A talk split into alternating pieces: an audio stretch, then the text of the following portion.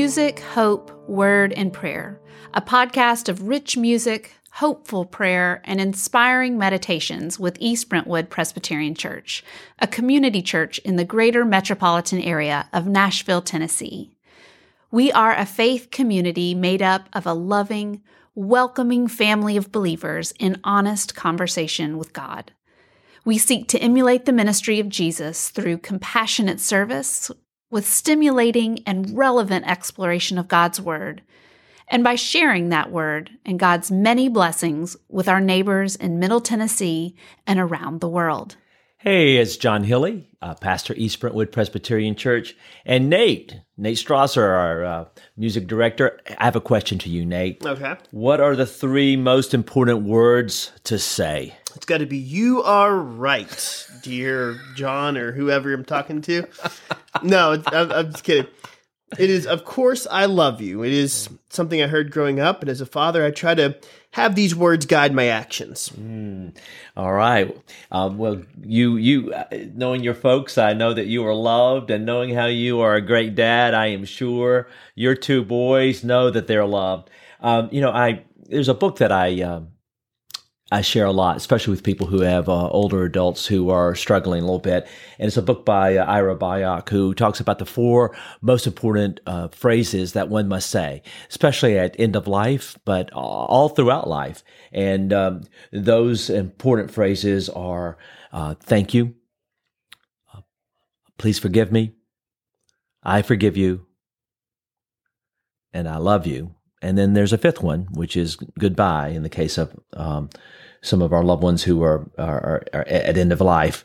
Um, and so it's interesting. Uh, two of those four in Ira Byock's book is having to do with forgiveness. Please forgive me. I forgive you. And in light of a story from scripture, uh, which I'm going to tell, the story is found in Luke 736 to the end of the chapter. I am wondering if the words, Nate, I love you are not the three uh, most important words, but I forgive you. And the scene from Jesus' ministry helps explain what I mean. It's an odd little scene, and at its core, there's this woman whose name we never learn, and there's a Pharisee named Simon, Simon the Pharisee, who has a dinner party that goes horribly awry. You heard the story on Sunday. Yeah, as you read it, I found myself not liking this Simon dude. He's kind of arrogant, judgmental, self righteous he looks down on everyone and is scornful of both the woman because of her reputation and Jesus for not treating her with the disdain that Simon believes she deserves. he was indeed. But the the fact of the matter remains that we can be as well. We can be arrogant, we can be judgmental, and the truth hurts. And the truth hurts when it comes to forgiveness. Forgiveness is hard uh, to receive, and to offer. You know, Anne Lamott said, You want to know how big God's love is? The answer is, It's very big, she says. It's bigger than you're comfortable with. And indeed, that was the case for Simon.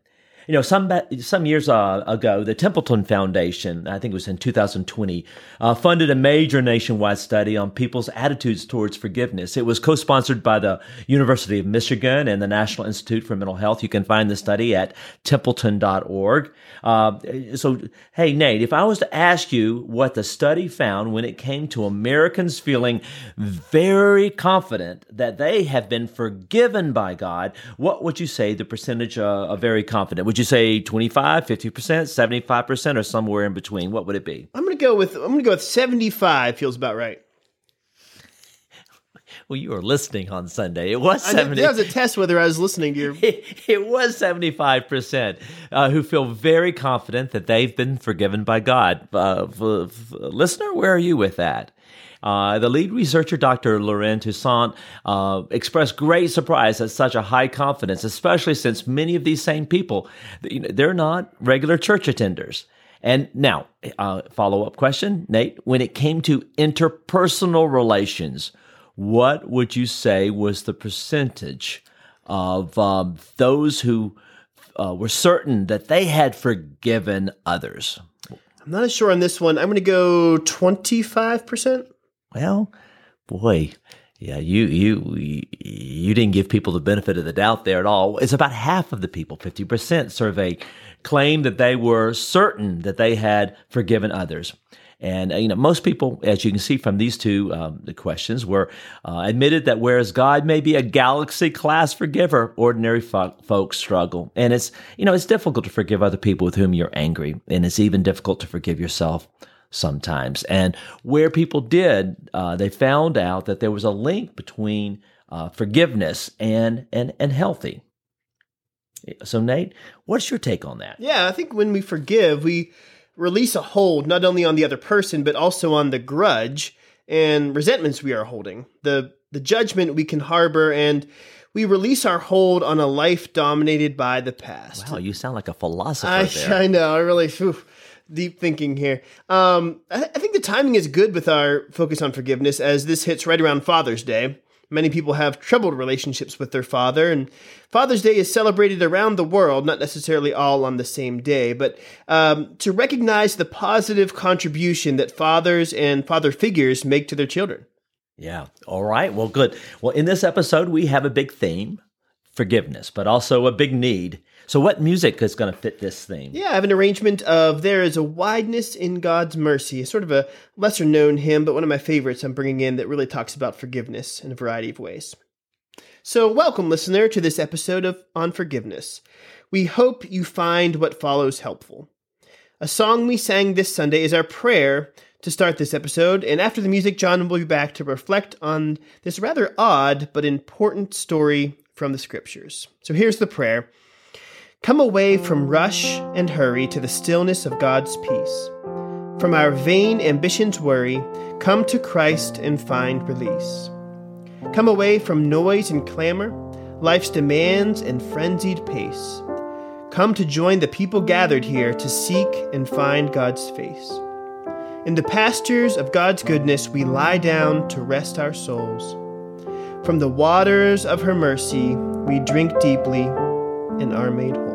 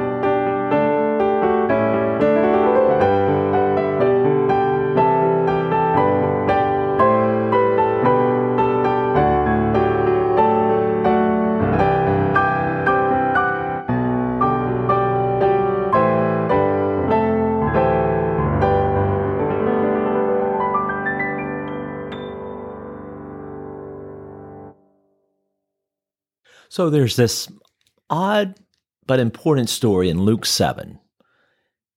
And it goes as this One of the Pharisees asked Jesus to eat with him, and he went into the Pharisee's house and took place at, at the table. And then in verse 37, and a woman in the city who was a sinner, having learned that he was eating in the Pharisee's house, brought an alabaster jar of ointment. She stood behind him at his feet, weeping, and began to bathe his feet with her tears, and to dry them with her hair. Then she continued kissing his feet and anointing them with the ointment. So Jesus is din- dining at the home of Simon the Pharisee, who we have already established that um, we just don't like the guy. But before we go any further, it is important to remind ourselves and maybe to unlearn what we had learned growing up in Sunday school about the Pharisees.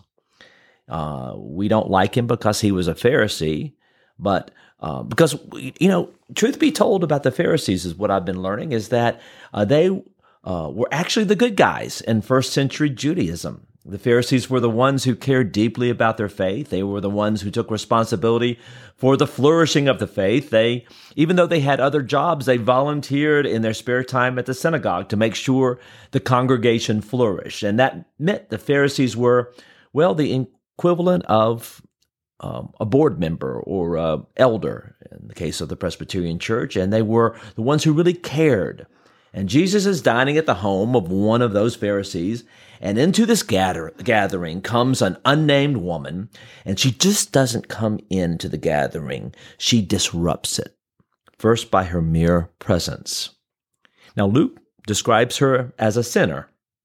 The precise nature of her sin is not named, and we shouldn't try to guess. And I was thinking, I don't know about you, but how prone I can be to make assumptions and guess about other people. And the assumptions and what we guess about her may say a whole lot more about us than about her. We are good at jumping to assumptions, aren't we? Now, Luke doesn't tell us what this woman has done.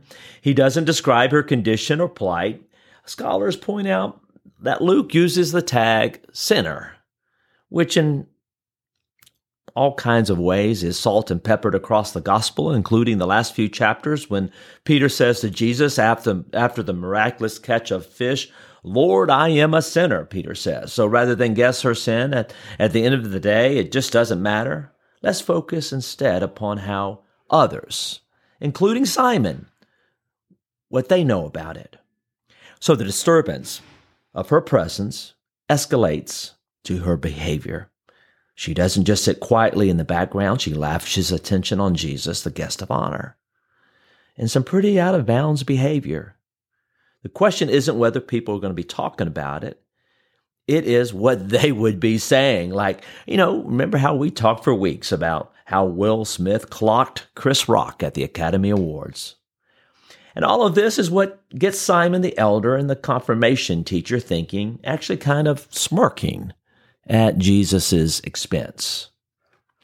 So, continuing with this story from the scriptures, Luke chapter 7, verse 39. Now, when the Pharisee who had invited him saw it, he said to himself, If this man were a prophet, he would have known who and what kind of woman this is who's touching him, that she's a sinner. Jesus spoke up and said to Simon, I have something to say to you. And then he goes on and tells the story of a certain creditor who had two debtors, one who owed 500 denarii, the other 50. And when they could not pay, he canceled the debts for both of them. Now, which of them will love him more? And Simon answered, I suppose the one for whom he canceled the greater debt. And Jesus said to him, You have judged rightly.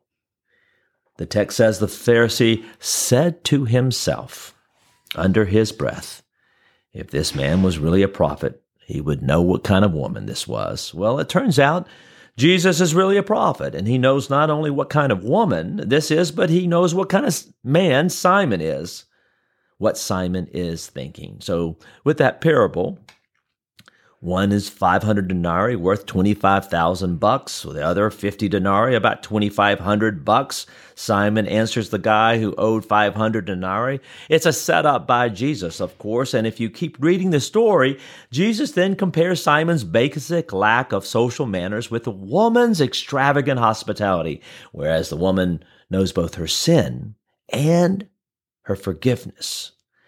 And consequently, consequently, consequently lives out her gratitude very demonstrably. Simon, on the other hand, doesn't act particularly grateful, if you notice. Why?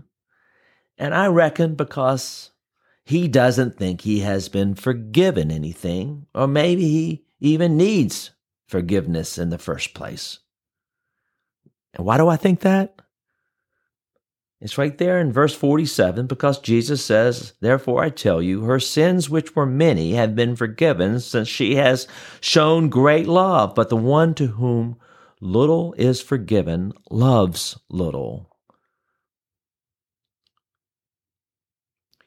You know, each of us has to sort out where we are when it comes to forgiveness. We talk all the time about forgiveness that and that it's always a good thing, which it is. In fact, the longer I live in this world and the more I tend to the relationships that are important to me, I've come to believe that these may be the three most important words I forgive you, both to say and to hear. The other three words, I love you, are really important, but no matter how much we profess our love, we fall short. And frankly, so does the other person to whom we say these words.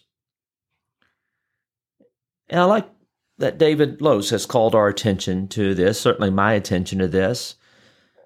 As he says, they are not, we are not, despite our best efforts, fully loving persons, which is why he says, I forgive you may end up being the three words that make the other three words even half believable. There's a caveat. I forgive you. They're wonderful relationship restoring words only when you think you need to hear them. And that seems to be the situation with this woman. She was aware that she had fallen short of God's dreams for her and bad about it and regretted it. And so when she heard that she was forgiven, and from the grammar and structure of the story, I hope you'll take a look at it, Luke 7, we can kind of assume that Jesus must have met her earlier and extended forgiveness. And when she heard that she was forgiven and that the future was open, could it be that is why we find her in this story expressing her gratitude so demonstrably, publicly, because she couldn't help it. Which is the way it goes when you know you your need and you receive forgiveness. When you've been forgiven, all that is left is gratitude. And when you forgive others, much of all that's left is freedom and possibility. While there's nothing better than being offered forgiveness if you know you need it, the flip side is there is simultaneously nothing worse than being offered forgiveness if you feel like you don't need it. Take, for instance, some years ago, after she and her husband left the White House, former First Lady Pat Nixon was asked by an interviewer what the low point of the Watergate scandal was for her. And without hesitation, she said it was the day Gerald Ford pardoned my husband. And before the reporter could ask a follow up question, Pat Nixon continued, He did nothing wrong. And there it is. A pardon is a word of forgiveness, and it implies need, guilt, offense, brokenness, things we would do almost anything to deny. No wonder the close of the story there are those who are gathered around the table at the dinner table uh, at the Pharisees' house, asking themselves, Who is this who presumes to forgive others? Verse 47 Therefore I tell you, her sins, which were many, have been forgiven, hence she has shown great love. Then he said to her, Your sins are forgiven. But those who were at the table with him began to say among themselves, Who is this who even forgives sins? Again, referring back to Doc, uh, David Lose, uh, he says about this story from Scripture, he, he goes further. You know, he said, This is why Jesus was killed. And when he said that in a uh, it caught my attention. You know, did you ever wonder what makes people so mad at Jesus that they would actually plot to have him killed and then execute his murder? After all, it seems like all he does in the gospel is to proclaim the kingdom, the coming of the kingdom of God by teaching people, healing people. He fed a lot of people and he forgave a lot of sins. And what's so bad about that? David Lose goes on to say it was over Jesus' forgiving of sins that got him killed. And truth be told, he said, if Jesus came around again doing the same things today, we'd probably kill him again. We don't like to think that, but I suspect he's right. Now, don't get me wrong. I, I know we love Jesus, but no one, not any one of us, not me, not you, not anyone, wants to admit brokenness, guilt, need, why? Why? Well, as I've been thinking about it this week, it's because admitting all of that stuff obliterates our illusions about being what? Self sufficient, about being in control. Because you turn through the pages of Scripture and time, and humanity has been plagued about this keen act to make it on our own, to be sufficient to the challenges, and ultimately to make it on our own to need no one, and not even God, because need implies vulnerability, and vulnerability can be terrifying. Now, a lot of the time, we're able to think that we're not dependent on anyone. We can at least, though, um, and we like to no, we like to act in a way to keep up the illusion that we are con- dependent on anyone. And until Jesus comes along and offers us forgiveness and blows all of that pretense out of the water that we think we're self sufficient on our own, reminding us that we're dependent upon a God of grace and mercy for pretty much everything. Yeah, Nate was not alone in not liking Simon, finding him arrogant and judgmental. At the end of the day, truth be told, we're not that much different from Simon. If Jesus only knew what kind of woman this was, when Simon says this, he makes himself simultaneously contemptible, but also relatable. Jesus is actually more than a prophet. He's also the Lord, the Son of the living God. And he knows what kind of person Simon is, and he knows what kind of people we are, what we're judging, or what we're lamenting. He knows how we've fallen short innumerable, innumerable times, and we will again. And yet He comes to us for us anyway, because that's what love does. It refuses to count the cost.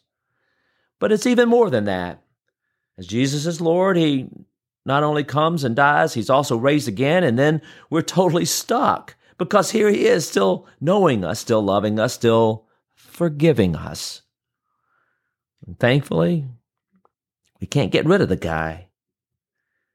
And so this time we realize there's no way out. Standing in front of the resurrected Lord, offering us nothing but love and forgiveness, we die to this pretense of thinking that we are an island unto ourselves, or to the denial, or to the illusion, only to be raised again by that same love that Jesus has embodied and offered all along which is why Jesus died and is raised again, so that we might know both the painful truth about our life in this world that we fall short and that we are all in need of forgiveness, and even the greater truth about God that God will continue to love and forgive us all the way through this life, even through death, on to new life.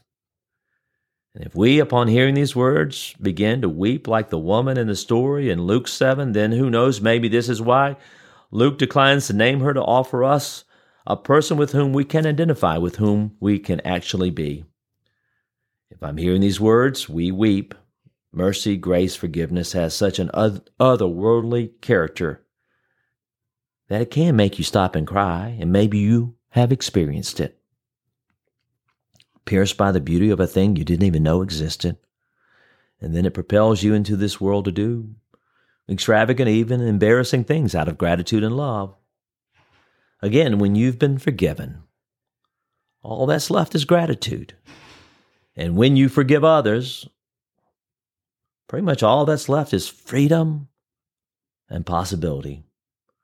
So, yes, this is why Jesus died and why he was raised again, so we might know our need, that we might have this need met in love, and so we might go out and share that love with others.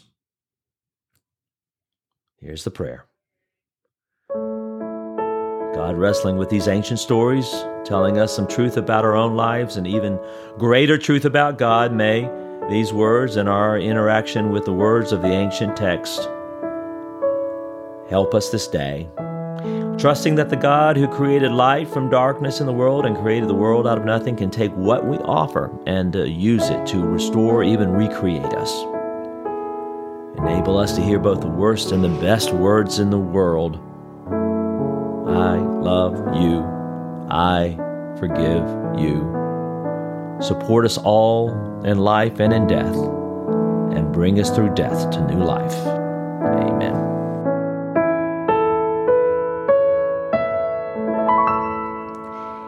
Thank you for joining East Brentwood Presbyterian Church today for music, hope, word, and prayer.